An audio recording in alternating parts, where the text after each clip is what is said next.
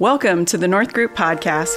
At North Group, we are often invited into organizations to influence leadership and organizational behaviors. It is through these sustained relationships that we gain a deeper understanding of each client and the many ways they benefit their employees, their customers, and the broader community. It is impressive. Through this podcast series, we will be sharing the stories of a few of these clients and how they make our communities better. Josh, we have had so much fun doing these podcasts, which we're dubbing 25 Stories for 25 years over the course of our anniversary year here in 2022. And it's just, it's, it's really an honor to be able to discuss, articulate, if you will, the benefits that so many of our clients bring to the broader community. And as, as we were getting ready for this discussion today, mm. I thought, man, could there be an easier subject among our client base for you and I to uh, pontificate on other than Mennonite Disaster Service? And you, you, you and I are both very familiar with this organization, have the highest regard for it. You've been serving. MDS here for several years. Tell us a little bit, Josh, about the history of MDS. Yeah. So MDS would have started actually out in the Midwest, out in Kansas area. Um, and it really started out of a Sunday school class where uh, out in that area, as many people would know, uh, their name gives it away, Mennonite Disaster Service. Uh, there at times were some very significant disasters in particular tornadoes mm-hmm. uh, that would come through or just significant storms. And what they were finding is that there would be a storm would wreak havoc on on a local town or even just on a few farms. And the local community would want to figure out how do we best respond not just emergency personnel but as friends as family. And so uh, the sunday school class had this idea well why don't we start kind of pulling together and creating some organization around how we respond to these? Because a lot of people were showing up and how do we put people to work? Um, and interestingly enough, they started talking about this, and the uh, Mennonite world, if you will, or the uh, larger Anabaptist world, is very networked. And uh, as they started talking about this and saying, hey, we're just creating some organization around how we respond to disasters, and more importantly, how we bring hope to mm-hmm. those who have been mm-hmm. affected by disaster, uh, which has remained true of them today it just started growing through their network. And so it started spreading to uh, uh, adjacent states. Uh, and then it started spreading across the U.S. up into Canada very early on. Uh, there was a Canadian presence as well. And it now spreads uh, all across the U.S. and Canada, uh, as well as Puerto Rico, where this organization provides basically organization to when there's a disaster. How can people respond uh, to bring hope and healing there? This is one of the uh, organizations that we work with that has a much greater impact. Mm-hmm. Than could be captured by our usual business metrics. Mm-hmm. Like, well, you know, you and I would go into an initial meeting with a potential client and just try to get a scope on it in terms of, you know, what are your annual sales or what's your annual budget or how many mm. employees do you have, something of that nature. Yeah. In this case, with MDS, there is an organization mm-hmm. and there are employees, mm-hmm. but the impact of it mm. is just so much greater. So, can yeah. you give us a sense of like what do we have here in mm. terms of a centralized organization. Yeah. And then what is the multiplicative effect of this organization? Yeah, so the organization itself, uh, from an employee standpoint, is actually not that large. Uh, there are 20 some employees who are largely based here out of Lititz, uh, Pennsylvania. Uh, there are a few employees that are in Canada as well, um, and then a few employees four maybe that are uh, spread across the U.S. Um, but in terms of its mul- multiplicative effect, um, uh, as you're suggesting, I would actually see that in in multiple dimensions. Uh, one is that their impact uh, across the disaster world uh, is actually huge. Folks like FEMA, yeah, from the national yeah. government are looking at MDS and saying, hey, can you help respond to this major disaster? And a part of that is that if we look at another dimension of MDS, they are extraordinarily good at deploying volunteers. In fact, last year they would have had over 3,300 volunteers that they would have sent out to projects, to uh, people's homes, to respond to disasters, to do everything from cleanup to rebuilding homes, uh, to mucking out basements after flooding, uh, but over 3,000 volunteers. And this is not the easiest kind of work. Correct. It's, it's not like a like a an attractive thing necessarily. You uh, know, you're going to take a lot of pictures and make an album out of. it. I mean, we Right. really are talking about things as basic as digging mud out of Yes. basements and carrying old out soiled carpets and Yeah. things that are probably more difficult than what I'm even expressing here. Yeah. And yet there's this huge base of volunteers. How do you explain that? Yeah. You know, I, I I would trace a lot of that back to the Anabaptist roots of the organization, of this real idea of service is very much alive and well within um, uh, that faith background. Uh, but then I would also say that MDS has done an extraordinarily good job of making these volunteer opportunities accessible. So, to your point, it could be anything from mucking out a basement to somebody coming and cooking a hot meal for the volunteers who are there that's a volunteer role. To actually doing some of the administrative work on site the coordination of people making sure people have hard hats or the tools that they need or making sure that volunteers are going to show up on the right day.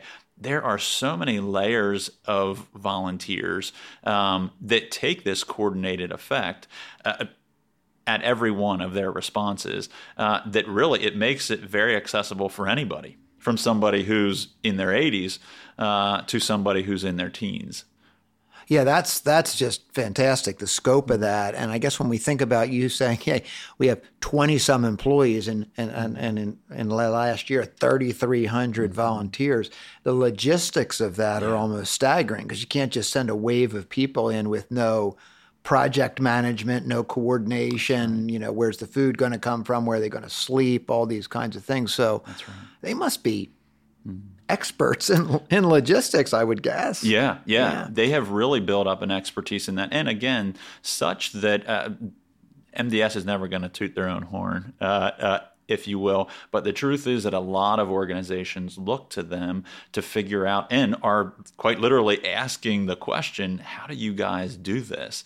Um, and it's one of the things that actually I, I think other organizations can learn from, uh, but even businesses, you know, um, no different than our business can learn from an organization like MDS as well is that within the disaster space there is so much collaboration that has to happen even between organizations Yeah. Okay. where makes sense. if there's a major disaster, let's take Katrina as an mm-hmm. example. Even if all the volunteers that MDS could muster up would go to Katrina, the disaster was so massive that it was going to take far more than them.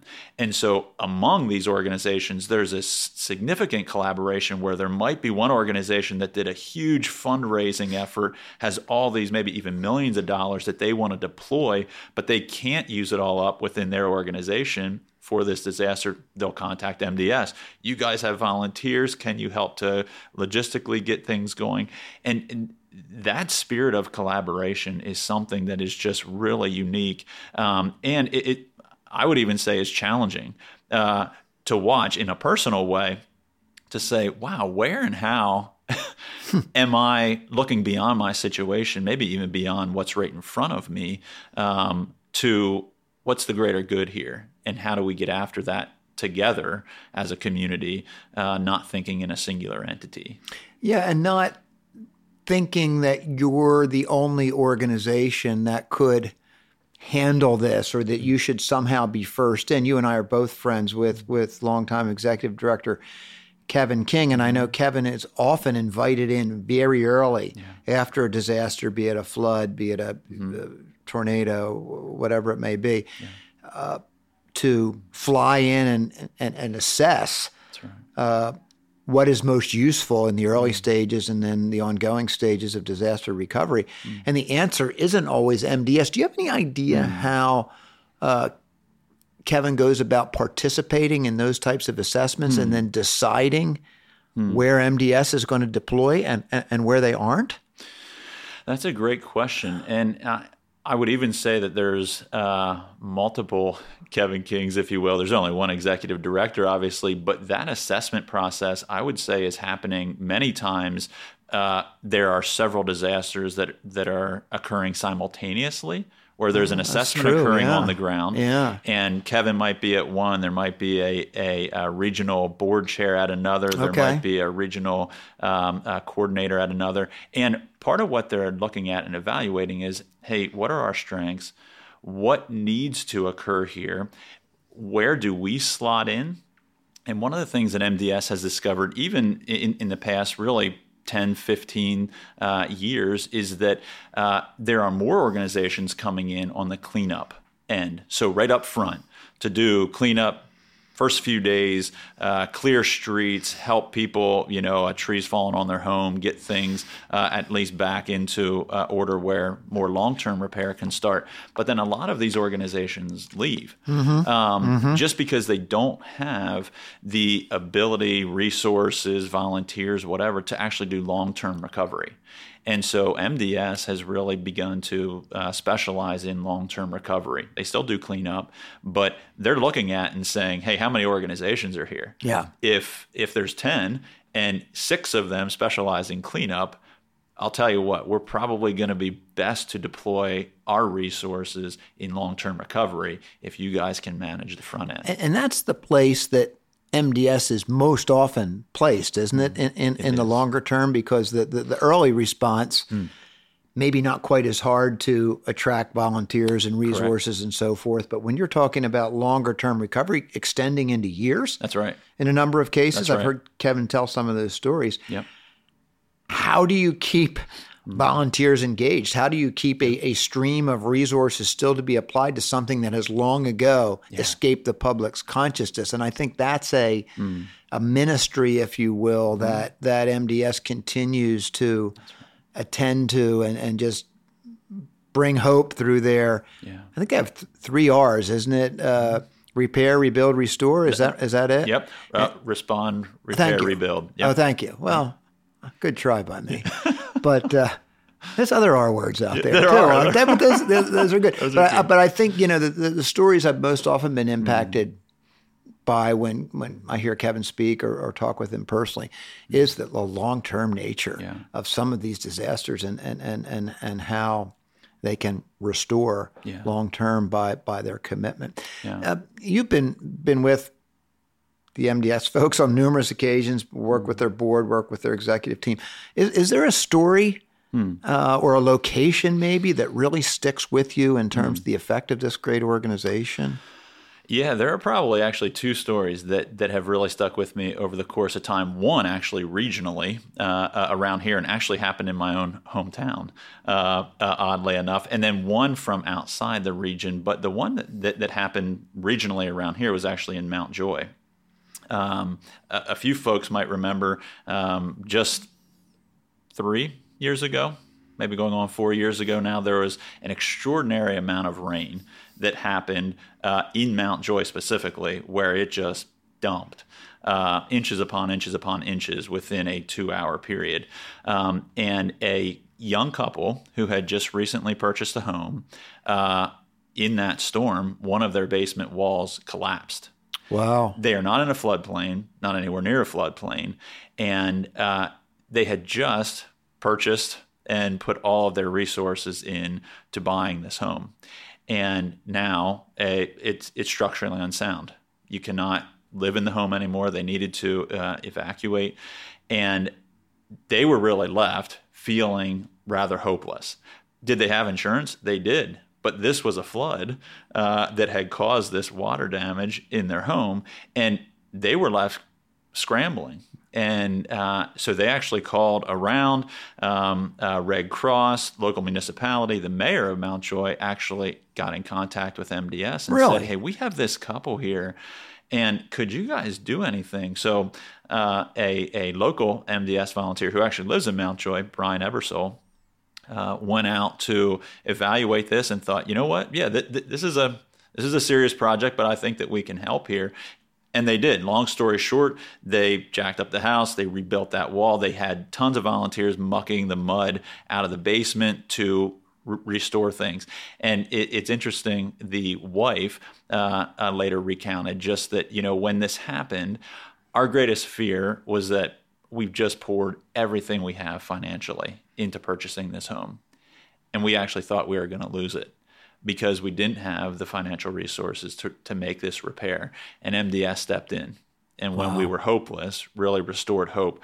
Did they restore the physical building? Yes but more importantly, they restored hope and they restored faith to this family. That's that's a, um, a great story right here in our own you know yeah. our own local territory. You probably have one from the from the broader ge- uh, geographical. yeah, scope. and another one would have been a, a major disaster hit down south, and um, they went in. They were doing long term uh, recovery, and uh, the local pastor they were working through a local church with a connection there. And the local pastor said, Hey, by the way, you're going to be doing a few homes here. Uh, just so you know, one of these homes is, is to a gentleman who is not a nice guy. uh, you're, you're, you're really going to run into some problems. Um, and just wanted you to be aware. Um, so they said, you know, hey, we, we, we took that into account. And uh, uh, sure enough, first few days he was very standoffish. He'd come and watch what they were doing. Uh, but by the third or fourth day, uh, one of the main volunteers who was there long term uh, said this gentleman walked over and he asked if he could have a hat from MDS. The volunteer said, sure. And they have this phrase at MDS uh, put down the hammer. Mm. That if the homeowner shows up or somebody who's been affected by the disaster shows up, don't be so focused on your work that you lose sight of the reason that you're really there. So this isn't so, just a physical ministry. Correct. Okay. Correct. Put down the hammer. Put down the hammer. And so he said, I put down my hammer and I went and I started conversing with this guy. And uh, by the time that they had restored his home, uh, he actually shared with the volunteers that uh, you know when when you guys showed up, I was quite skeptical of what was going on here and what you guys were really up to. Uh, he goes, but I've I've come to see uh, Jesus in all of this, wow. and uh, you've not only restored my home, but you've really restored uh, faith. And I yeah, it, it, it, has struck me because, again, so frequently we can encounter people and we're quick to make judgments or we're quick to uh, interface with them briefly and think things about them uh, that may or may not be true. And it, it, was just the persistent care for the people that had been affected this in this disaster that really led to the uh, lasting impact. That's, that's such a great story of restoring hope. And of course, we know that MDS is uh, organization, their ministry, goes well beyond the physical structures that mm. they restore and uh, gives li- gives life and hope yeah. to people who otherwise may not have it on their own. Yeah. Agree. We're honored to serve Mennonite Disaster Service. They certainly make our communities better.